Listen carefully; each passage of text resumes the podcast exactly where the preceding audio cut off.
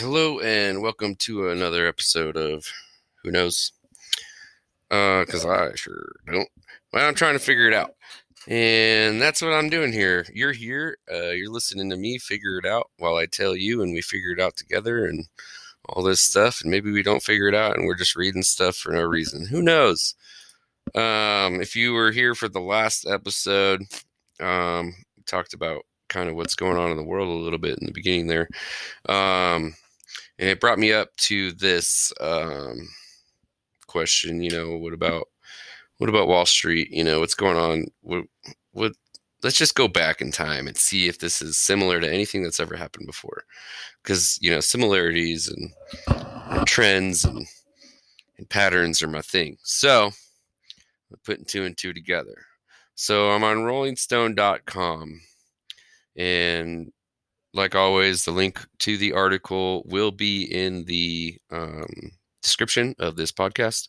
You just copy and paste it. Super easy. It's like 1995 uh, AOL type stuff. Okay. Um, uh, so this article is called Why Isn't Wall Street in Jail? This is from February 16th, 2011. So about 10 years ago. It's almost 10 years since this was written. Um, it's called Why Isn't Wall Street in Jail? Financial crooks brought down the world's economy, but the feds are doing more to protect them than to prosecute them. And this was written by Matt Taibbi. I think that's how you say his name. Who knows? All right. And it's got a picture of a pig, you know, carrying a money bag, and money's just falling out behind him. And you got, you know, you got a Capitol building behind him and an American flag. And this pig's just running away with all this money. So pretty pretty good uh, illustration by Victor Huaz. Huaz, I don't know. Over drinks at a bar on a dreary snowy night in Washington this past, past month, a former Senate investigator laughed as he polished off his beer. Everything's fucked up and nobody goes to jail, he said. That's your whole story right there. Hell, you don't even have to write the rest of it. Just write that. I put down my notebook. Just that? That's right, he said, signaling to the waitress for the check. Everything is fucked up and nobody goes to jail. You can end the piece right there. Nobody goes to jail. This is the mantra of the financial crisis era, one that saw virtually every major bank and financial company on Wall Street embroiled in obscene criminal scandals and impoverished millions and collectively destroyed hundreds of billions, in fact, trillions of dollars worth of the world's wealth, and nobody went to jail. Nobody, that is, except Bernie Madoff, a flamboyant and pathological celebrity con artist whose victims happen to be other rich and famous people. This article appears in the March 3rd, 2011 issue of Rolling Stone. The issue is available now on newsstands and will appear in online archives February 18th. Okay. Little side note there, I guess. All right. The rest of them, all of them got off. Not a single executive who ran the companies that cooked up and cashed in on the phony financial boom, an industry an industry-wide scam that involved the mass sale of mismarked fraudulent mortgage-backed securities has ever been convicted. Their names by now are familiar to even the most casual middle American news consumer. Companies like AIG, Goldman Sachs, Lehman Brothers, JP Morgan Chase, Bank of America, and Morgan Stanley. Most of these firms were directly involved in elaborate fraud and theft. Lehman Brothers hid billions in loans from its investors. Bank of America lied about billions on bonuses. Goldman Sachs failed to tell clients how to put it together, how to put together the born to lose toxic mortgage deals it was selling. What's more, many of these companies had corporate chieftains whose actions cost investors billions. From AIG Derivatives chief Cassano or Jeff Joe Cassano, who assured investors they would not lose even $1 just months before his unit imploded, to the $263 million in compensation that former Lehman chief Dick the Gorilla Fuld conveniently failed to disclose. Yet not one of them has faced time behind bars invasion of the home snatchers. Instead, federal regulators and prosecutors have let the banks and finance companies that tried to burn the world economy to the ground get off with carefully orchestrated settlements, whitewashed jobs that involve the firms paying pat- pathetically small fines without even being required to admit wrongdoing. To add insult to injury, the people who actually committed the crimes almost never pay the fines themselves. Banks caught defrauding their shareholders often use shareholder money to foot the tab of justice. If the allegations in this in these settlements are true, said Jed Radkoff, Rakoff, a federal judge in Southern District of New York, it's management buying its way off cheap from the pockets of their victims. They're stealing their money and paying off their fines.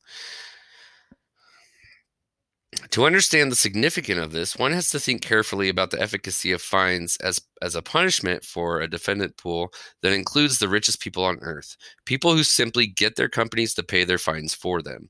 Conversely, one has to consider the powerful deterrent of uh, to further wrongdoing that the state is missing by not introducing this particular class of people to the experience of incarceration. You put Lloyd Blanken, Blankfein in pound me in the ass prison for one six month term, and all this bullshit would stop all over Wall Street, says a gov- former congressional aide. That's all it would take just once. But that hasn't happened because the entire system set up to monitor and regulate Wall Street is fucked up. Just ask the people who tried to do the right thing.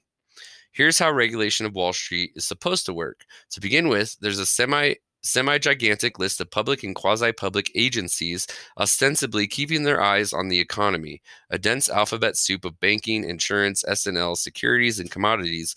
Regulars, regulators like the Federal Reserve, the, the FDIC, and the Office of the Comptroller, and the Commodity Futures Trading Commission, as well as supposedly self regulating organizations like the New York Stock Exchange, all of these outfits by law can at least begin the process of catching and investigating financial criminals, though none of them has prosecutorial power. Prosecutorial power. There you go. The major federal agency on the Wall Street beat is the Securities and Exchange Commission. The SEC watches for violations like insider trading and also deals with so called disclosure, vi- disclosure violations i.e., making sure that all the financial information that publicly traded companies are required to make public actually jibes with reality. But the SEC doesn't have prosecute, prosecutorial power either. So, in practice, when it looks like someone needs to go to jail, they refer the case to the Justice Department. And since the vast majority of crimes in the financial services industry take place in lower Manhattan, cases referred by the SEC often end up in the U.S. Attorney's Office for the Southern District of New York. Thus, the two top cops on Wall Street are generally considered to be that U.S. attorney, a job that has been held by thunderous prosecutorial persona, persona eh, like Robert Morgenthau and Rudy Giuliani, and the SEC's director of enforcement. The relationship between the SEC and the DOJ is, pre- is necessarily close, even symbiotic, since financial crime fighting requires a high degree degree of financial expertise. And since the typical drug and terrorism obsessed FBI agent can't balance his own checkbook, let alone tell a synthetic CDO from a credit default swap, the Justice Department ends up leaning heavily on the SEC's army of 1,100 number crunching investigators to make their cases. In theory, it's a well oiled tag team affair Billionaire Wall Street asshole commits fraud. The New York Stock Exchange catches on and tips off the SEC. The SEC works the case and delivers it, delivers it to justice. And the and Justice Pert walks the asshole out of Nobu into a Crown Victoria and off to 36 months of push-ups, license plate making, and a Salisbury steak. That's the way it's supposed to work. But a veritable mountain of evidence indicates that when it comes to Wall Street, the justice system not only sucks at punishing financial criminals, it has actually evolved into a highly effective mechanism for protecting fi- for protecting financial criminals. This institutional reality has absolutely nothing to do with politics or ideology. It takes place no matter who's in office or which party's in power. To understand how the machinery functions, you have to start back at least a decade ago. So 2001 as case after case of financial malfeasance was pursued too slowly or not at all, fumbled by a government bureaucracy that too often is on a first name basis with its targets. Indeed, the shocking patterns of non enforcement with regard to Wall Street is so deeply ingrained in Washington that it raises a profound and difficult question about the very nature of our society whether we have created a class of people whose misdeeds are no longer perceived as crimes, almost no matter what those misdeeds are. The SEC and the Justice Department have evolved into a bizarre species of social sur- social surgeon serving this non-jailable class expert not at administering punishment and justice, but at finding and removing criminal responsibility from the bodies of the accused. The systematic lack of regulation has left even the country's top regulators frustrated. Lynn Turner, a former chief accountant for the SEC, laughs darkly at the idea that the criminal justice system is broken when it comes to Wall Street. I think you've got a wrong assumption that we even have a law enforcement agency when it comes to Wall Street, he says. In the hierarchy of the SEC, the chief accountant plays a major role in working to pursue misleading and phony financial disclosures. Turner held held the post a decade ago, when one of the most significant cases was swallowed up by the SEC bureaucracy. In the late 1990s, the agency had an open and shut case against the Rite Aid drugstore chain, which was using diabolical accounting tricks to cool their, cook their books. But instead of moving swiftly to crack down on such scams, the SEC shoved the case into the deal with it later file. The Philadelphia office literally did nothing with the case for a year, Turner recalls, very much like the New York office with Madoff. Uh, Bernie Madoff. The Rite Aid case dragged on for years, and by the time it was finished, similar accounting fiascos at Enron and WorldCom had exploded into a full blown financial crisis. The same is true for another SEC case that presaged the Enron disaster. The agency knew that appliance maker Sunbeam was using the same kind of accounting scams to systematically hide losses from its investors. But in the end, the SEC's punishment for Sunbeam CEO, Al Chainsaw Dunlap, widely regarded as one of the biggest assholes in the in, in the history of American finance, was a fine of half a million dollars. Dunlap's net worth at the time was an estimated 100 million. The SEC also barred Dunlap from ever running a public company again, forcing him to retire with a mere $99.5 million. Dunlap passed the time collecting royalties from his self congratulatory memoir, its title Mean Business. The pattern of inaction towards shady deals on Wall Street grew, grew worse and worse after Turner left, with one slam dunk case after another either languishing for years or disappearing altogether. Excuse me. Perhaps the most notorious example involved Gary Aguirre, an SEC investigator who was literally fired after he questioned the agency's failure to pursue an insider trading case against John Mack, now to the chairman of Morgan Stanley and one of America's most powerful bankers. John Mack. Aguirre joined the SEC in September 2004. Two days into his career as a financial investigator, he was asked to look into an insider trading complaint against a hedge fund megastar named Art Samberg. One day, with no advanced research or discussion, Samberg had suddenly started buying up huge quantities of shares in a firm called Heller Financial. It was as if Art Samberg woke up one morning with, and a voice from the heavens told him to start buying Heller. Aguirre recalls. And he wasn't just buying shares. There were some days when he was trying to buy three times as many shares as were being traded that day. A few weeks later, Heller was bought by General Electric, and Samberg pocketed $18 million. After some digging, Aguirre found himself focusing on one suspect as the likely source who, who had tripped Samberg off, John Mack, a close friend of Samberg's who had just stepped down as president of Morgan Stanley.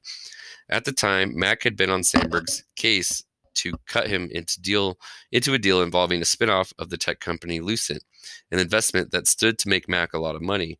Mack is busting my chops to give him a piece of the action, Samberg told an employee in an email. A week later, Mack flew to Switzerland to interview for a top job at Credit Suisse First Boston. Among the investment bank's clients, as it happened, was a firm called Heller Financial. We don't know for sure what Mack learned on his Swiss trip years later. Mack would claim that he had thrown away his notes about the meetings. But we do know that as soon as Mack returned from the trip on a Friday, he called up his buddy Samberg the very next morning. Mack was cut into the Lucent deal, a favor that netted him more than $10 million. And as soon as the market reopened after the weekend, Samberg started buying every Heller share in sight, right before it was snapped up by GE. A suspiciously timed move that earned him the equivalent of Derek Jeter's annual salary for just a few minutes of work. The deal looked like a classic case of insider trading, but in the summer of 2005, when Aguirre told his boss he planned to interview Mack, things started getting weird. His boss told him the case wasn't likely to fly, explaining that Mack had powerful political connections. The investment banker had been a fundraising ranger for George Bush in 2004 and would go on to be a key backer of Hillary Clinton in 2008. Aguirre also started to feel pressure from Morgan Stanley, which was in the process of trying to rehire Mack as CEO.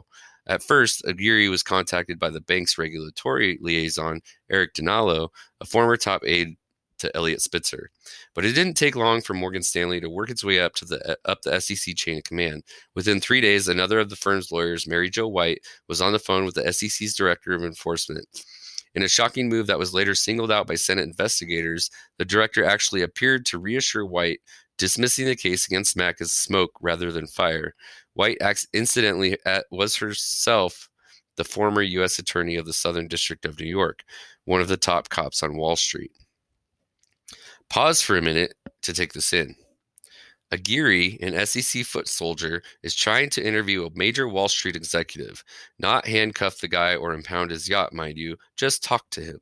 In the course of doing so, he finds out that his target's firm is being represented not only by Eliot Spitzer's former top aide, but by the former U.S. attorney overseeing Wall Street, who is going four levels over his head to speak directly to the chief of the SEC's enforcement division.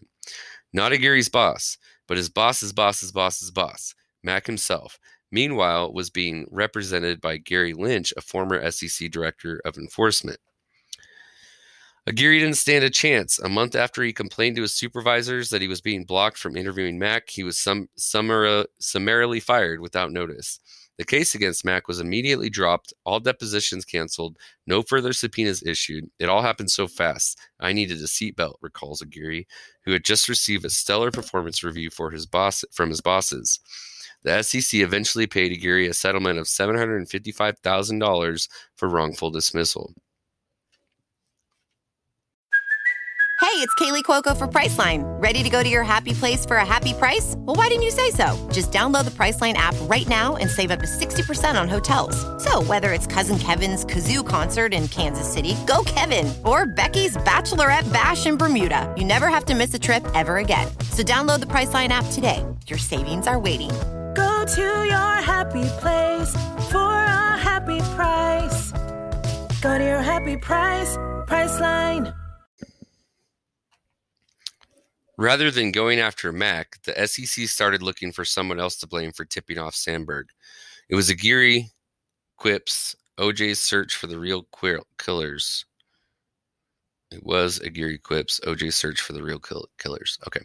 It wasn't until a year later that the agency finally got around to interviewing Mack, who denied any wrongdoing. The four hour dis- de- deposition took place on August 1st, 2006, just days after the five year statute of limitations on insider trading had expired in the case. At best, the picture shows extraordinarily lax enforcement by the SEC, Senate investigators would later conclude.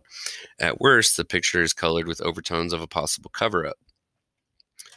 Episodes like this help explain why so many Wall Street executives felt emboldened to push the regulatory envelope during the mid 2000s.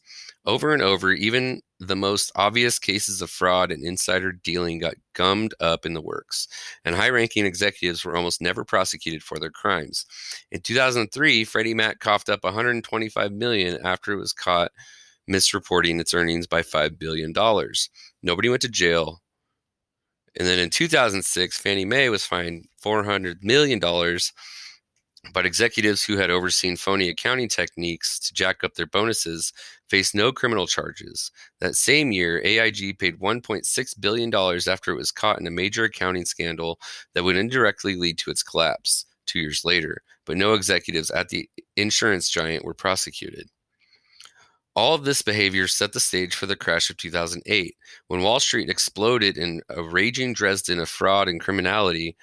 Yet the SEC and the Justice Department have shown almost no inclination to prosecute those most responsible for the catastrophe, even though they had insiders from the two firms whose implosions triggered the crisis, Lehman Brothers and AIG, who were more than willing to supply evidence against top executives.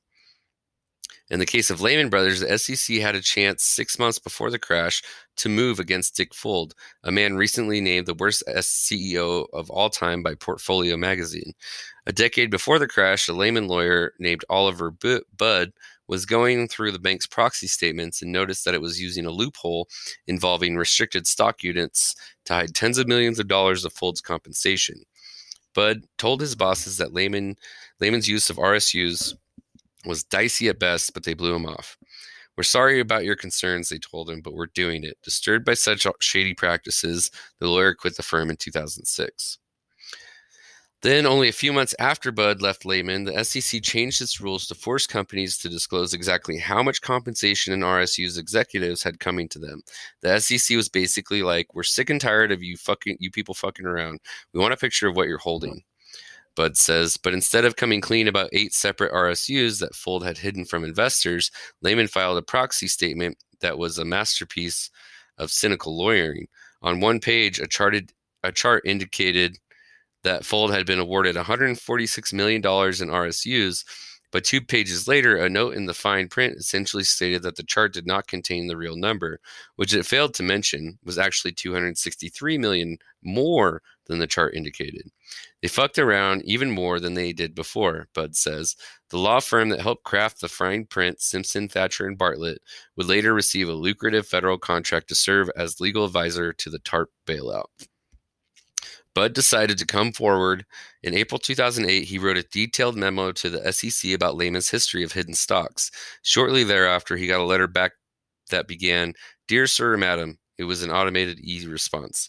They blew they blew me off, Budd says. Over the course of that summer, Budd tried to contact the SEC several more times and was ignored each time. Finally, in the fateful week of September 15, 2008, when Lehman Brothers cracked under the weight of its reckless bets on the subprime market and went into its final death spiral, Budd became seriously concerned. If the government tried to arrange for Lehman to be pawned off on another Wall Street firm, as it had done with Bear Stearns, the U.S. taxpayer U.S. taxpayer might wind up footing the bill for a company with hundreds of millions of dollars in concealed compensation. So Budd again called the SEC right in the middle of the crisis. Look, he told regulars, I gave you huge stuff. You really need want to take a look at this. But the feds once again blew him off.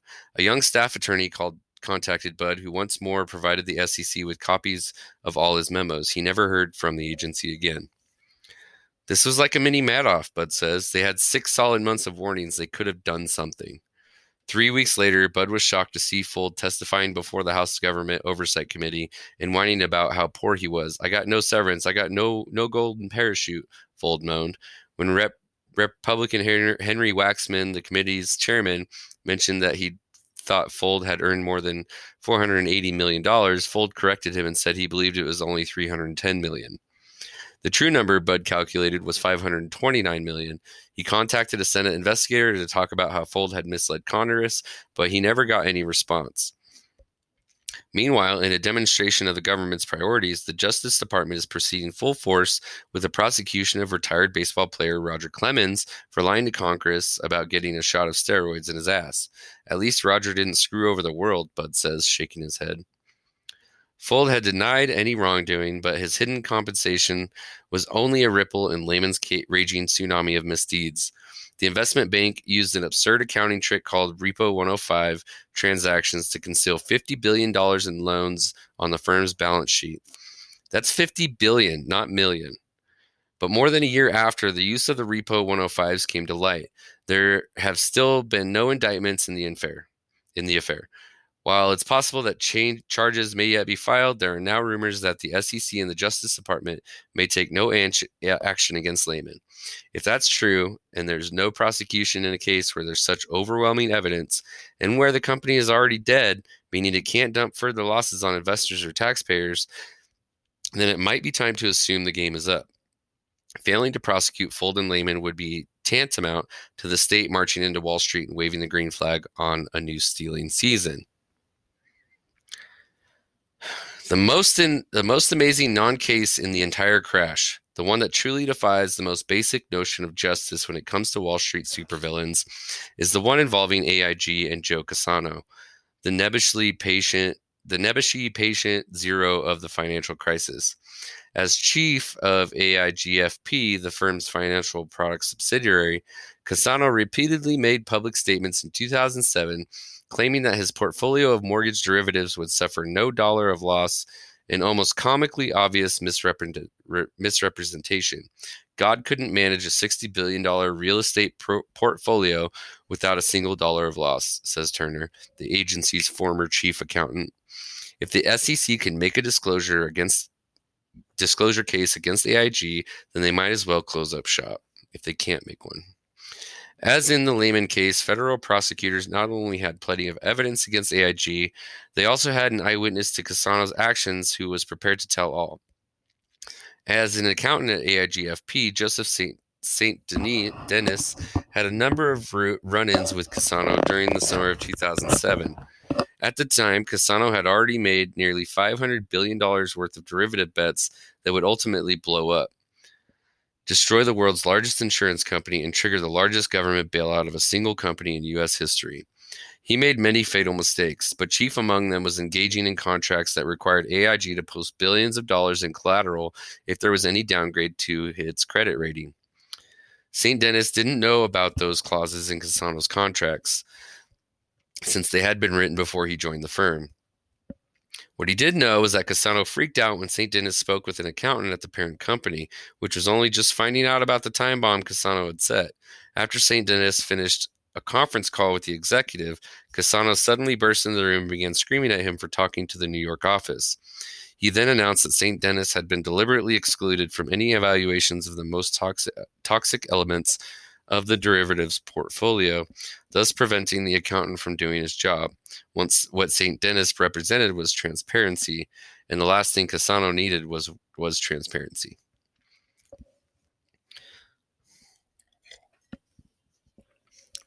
Another clue that something was amiss with AIGFP's portfolio came when Goldman Sachs demanded that the firm pay billions in collateral per the terms of Cassano's deadly contracts. Such collateral calls happened all, happen all the time on Wall Street, but seldom against a seemingly solvent and friendly business partner like AIG. And when they do happen, they are rarely paid off without a, they are rarely paid without a fight. So St. Denis was shocked when the AIGFP agreed to fork over gobs of money to Goldman Sachs even while it was still contesting the payments, an indication that something was seriously wrong at AIG. When I found out about the collateral call, I literally had to sit down, St. Denis recalls. I had to go home for the day. After Cassano barred him from evaluating the derivative deals, St. Denis had no choice but to resign. He got another job and thought he was done with AIG, but a few months later he learned that Cassano had held a conference call with investors in December of 2007. During the call, AIGFP failed to disclose that it had posted $2 billion to Goldman Sachs following the collateral calls. Investors therefore did not know. The Financial Crisis Inquiry Commission would later conclude that AIG's earnings were overstated by $3.6 billion. I remembered thinking, wow, they're just not telling people, St. Denis said. I knew I had been there. I know I knew they posted collateral. A year later, after the crash, St. Denis wrote a letter about his experience to the House Government Oversight Committee, which was looking into the AIG collapse. Excuse me. He also met with investigators for the government, which was preparing a criminal case against Cassano. Excuse me. But the case never went to court. Last May, the Justice Department confirmed that it would not file charges against executives at AIGFP. Cassano, who has denied any wrongdoing, was reportedly told he was no longer a target.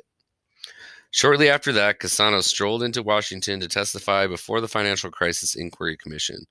It was his first public appearance since the crash. He has not had to pay back a single cent out of the hundreds of millions of dollars he earned selling his insane pseudo insurance policies on subprime mortgage deals.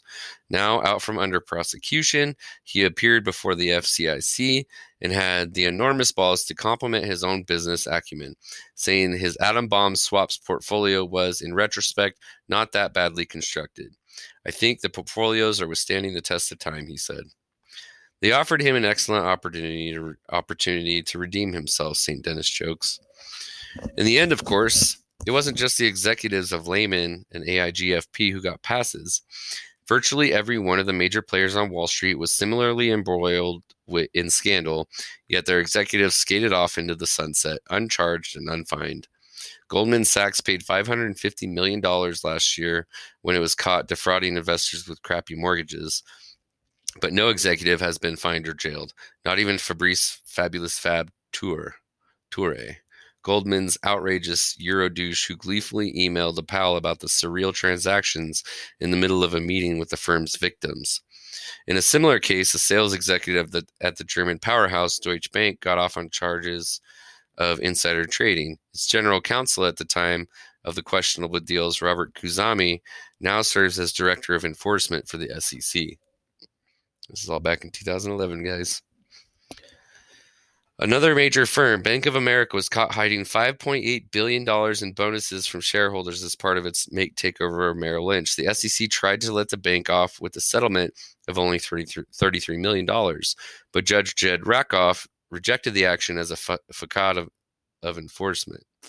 Facade of enforcement. So the SEC quintupled the settlement but it didn't require either Merrill or Bank of America to admit wrong admit to wrongdoing. Unlike criminal trials in which the facts of the crime are put on record for all to see, these Wall Street settlements almost never require the banks to make any factual disclosures, effective, effectively bur- burying the stories forever. All this is done at the expense of not only the shareholders but also of the truth, says Rakoff. Goldman, Deutsche, Merrill, Lehman, Bank of America. Who did we leave out? Oh, there's Citigroup, nailed for hiding some $40 billion in liabilities from investors. Last July, the SEC settled with Citi for 75 million. 40 billion and they got 75 they only had to pay 75 million of it. It's like, come on. In a rare move, it also fined two Citi executives, former CFO Gary Crittenden and investor relations chief Arthur Til- Tildesley Jr. Their penalties combined combined came to a whopping $180,000. Throughout the entire crisis, in fact, the government has taken exactly one serious swing of the bat against executives from a major bank, charging two guys from Bear Stearns with criminal fraud over a pair of toxic subprime hedge funds that blew up in 2007, destroying the economy and robbing investors of $1.6 billion. Jurors had an email between the defendants admitting that there is simply no way for us to make money ever just three days before assuring investors that there's no basis for thinking this is one big disaster. Yet the case still somehow ended in acquittal, and the Justice Department hasn't taken any of the big banks to court since. All of which raises an obvious question why the hell not? Gary Aguirre, the SEC investigator who lost his job when he drew the ire of Morgan Stanley, thinks he knows the answer. Last year, Aguirre noticed that a conference on financial law enforcement was scheduled to be held at the Hilton in New York on November 12th. The list of attendees included 1,500 or so of the country's leading lawyers who represent Wall Street, as well as some of the government's top cops from both the SEC and the Justice Department. Criminal justice, as it pertains to the Goldman and, and Goldman's and Morgan Stanley's entire of the world, is not adver- adversarial combat with cops and crooks duking it out in interrogation rooms and courthouses. Instead, it's a cocktail party between friends and colleagues who, from month to month and year to year, are constantly switching sides and trading hats. At the Hilton conference, regulators and banker lawyers rubbed elbows during a series of speeches and panel discussions away from the rabble. They were chummier in that environment, says Aguirre, who plunked down $2,200 to attend the conference. Aguirre saw a lot of familiar faces at the conference for a simple reason. Many of the SEC regulators had held he had worked with during his failed attempt to investigate John Mack had made a million dollar pass through the revolving door, going to work for the very same firms they used to police. Aguirre didn't see Paul Berger, an associate director of enforcement who had rebuffed his attempts to interview Mack, but may, maybe because Berger was tied up as a lucrative new job at Debevoise in Plimpton, the same law firm that Morgan Stanley employed to intervene in the Mack case. But he did see Mary Jo White, the former U.S. attorney who was still at De- Debevoise in Plimpton. He also saw Linda Thompson, the former SEC director of uh, enforcement, who had been so helpful to White. Thompson had gone on to represent Wall Street as a partner in the prestigious firm of Davis Polk and Wardwell. Two of the government's top cops were there as well. Preet Bharara, the U.S. Attorney for the Southern District of New York, and Robert Khuzami, the SEC's current Director of Enforcement. Bharara had been recommended for his post by Chuck Schumer, Wall Street's favorite senator, and both he and Khuzami had served with Mary Jo White at the U.S. Attorney's Office before Mary Jo went on to become a partner at Debevoise. What's more, when Khuzami had served as general counsel for Deutsche Bank, he had been hired by none other than Dick Walker, who had been enforcement director at the SEC when it slow rolled the pivotal, fraud against Rite Aid. It wasn't just one rotation of the revolving door, says Aguirre. It just kept spinning. Every single person had rotated in and out of government and private service. The revolving door isn't just a footnote in financial law enforcement over the past over the past decade, more than a dozen high ranking SEC officials have gone on to lucrative jobs at Wall Street banks or white shoe law firms, where part- partnerships are worth millions. That makes SEC officials like Paul Berger and Linda Thompson the equivalent of college basketball stars waiting for the first NBA contract. Are you really going to give up a shot at the Knicks or the Lakers just to find out whether a Wall Street big shot like John Mack was guilty of insider trading? You take one of these jobs, says Turner, the former chief accountant for the SEC, and you're fit for life. Fit and happy. The banter between the speakers at the New York conference says everything you need to know about the level of chumminess and mutual admiration that exists between these supposed adversaries of the justice system at one point in the conference, Mary Jo White introduced Bharara, her old pal from the U.S. Attorney's Office. I want to first say how pleased I am to be here, Bharara responded. Then, addressing White, he added, You spawned all of us. It's almost 11 years ago to the day that Mary Jo White called me and asked me if I would become an assistant U.S. attorney. So, thank you, Dr. Frankenstein. Next, addressing the crowd of high priced lawyers from Wall Street, Bharara made an, an interesting joke. I also want to take a moment to applaud the entire staff of the SEC for the really amazing things they have done over the past year, he said. They've done a real service to the country, to the financial community, and not to mention a lot of your law practices. Ha! The line drew snickers from the conference of a million law- of millionaire lawyers, but the real fireworks came when Khuzami, the SEC's director of enforcement, talked about a new cooperation initiative the agency had recently unveiled in which executives are being offered incentives to report fraud they have witnessed or committed. From now on, Khuzami said, when corporate lawyers like the ones he was addressing want to know if their Wall Street clients are going to be charged by the Justice Department before deciding whether to come forward, all they have to do is ask the SEC. We're going to try and get those individuals answers, Khuzami announced, as to whether or not there's a criminal interest in the case so that defense counsel can have as much information as possible in deciding whether or not to choose to sign up their client. Aguirre, listen, listening in the crowd, couldn't believe Khuzami's bra- brazenness. The SEC's enforcement director was saying, in essence, that firms like Goldman Sachs and AIG and Lehman Brothers will henceforth be able to get the SEC to act as a middleman between them and the Justice Department, negotiating fines as a way out of jail time. Khuzami was basically out uh, outlining a four-step system for banks and their executives to buy their way out of prison. First, the SEC and Wall Street player make an agreement on a fine that the player will pay to the SEC, Aguirre says. Then the Justice, Justice Department commits itself to pass so that the player knows he's safe. Third, the player the player pays the SEC, and fourth, the player gets a pass from the Justice Department. When I ask a former pro- federal prosecutor about the property of propriety of a sitting SEC director of enforcement talking out loud about helping corporate defendants get answers regarding the status of their criminal case, he initially doesn't believe it. Then I send him a transcript of his of the comment. I am very I am very very surprised by Khuzami's statement, which does seem to be to me to be contrary to past practice and not a good thing. The former prosecutor says. Earlier this month, when Senator Chuck Grassley found out about Khuzami's comments, he sent the SEC a letter noting that the agency's own enforcement manual not only prohibits such answer getting, it even bars the SEC from giving defendants the Justice Department's phone number. Should counsel or the individual ask which criminal authorities they should contact, the manual reads, staff should decline to answer unless authorized by the relevant criminal authorities. Both the SEC and the Justice Department deny there's anything improper in their new policy of cooperation. We collaborate with the SEC, but they do not consult with us when they resolve their cases. Assistant Attorney General Lanny Breuer assured Congress in January they do that independently.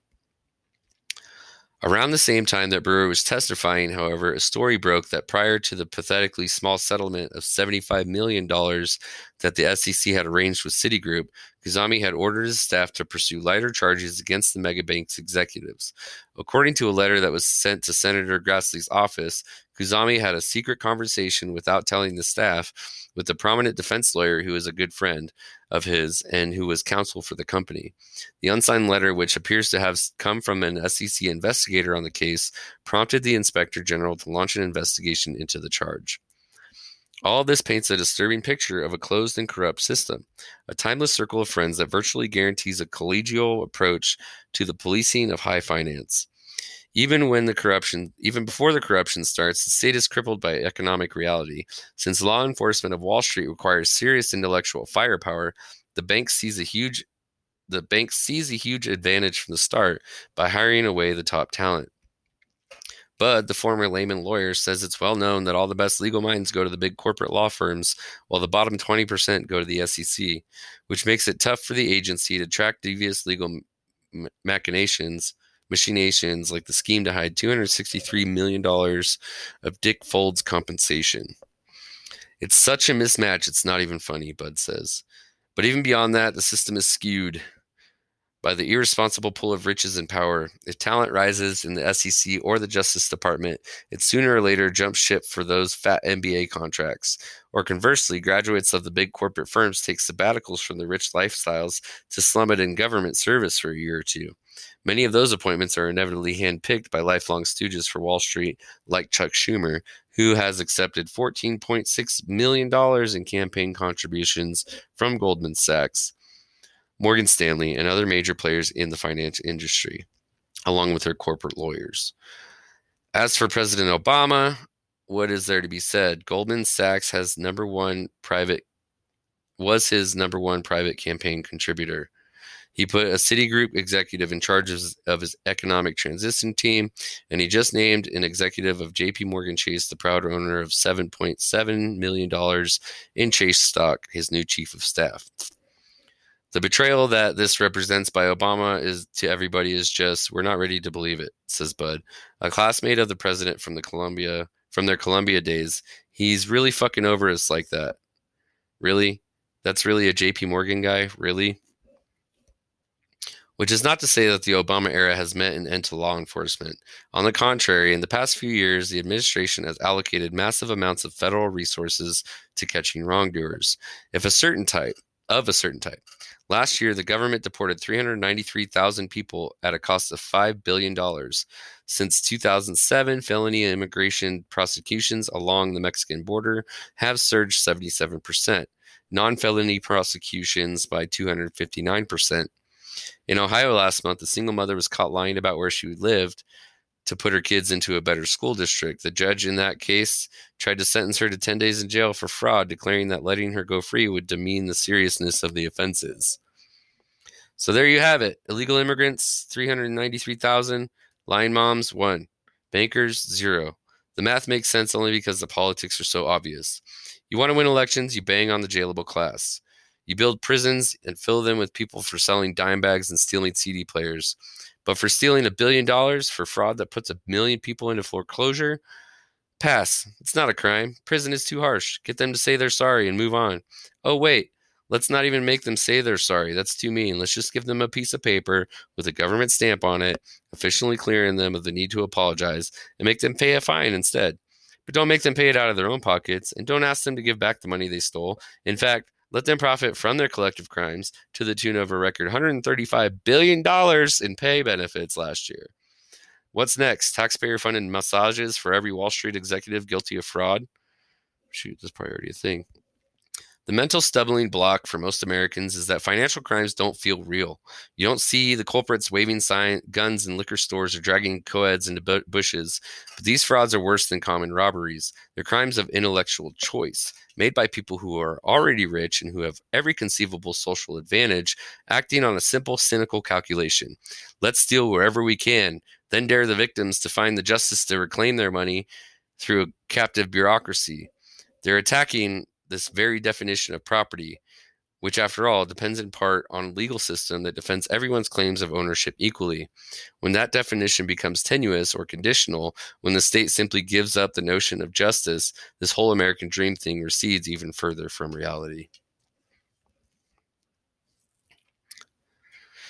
Wow, 2011, and these guys are still getting away with this shit. So, I mean, I don't really read news and stuff, and this this is from 2011, so it's not current news, but it's definitely going on with what's going on right now.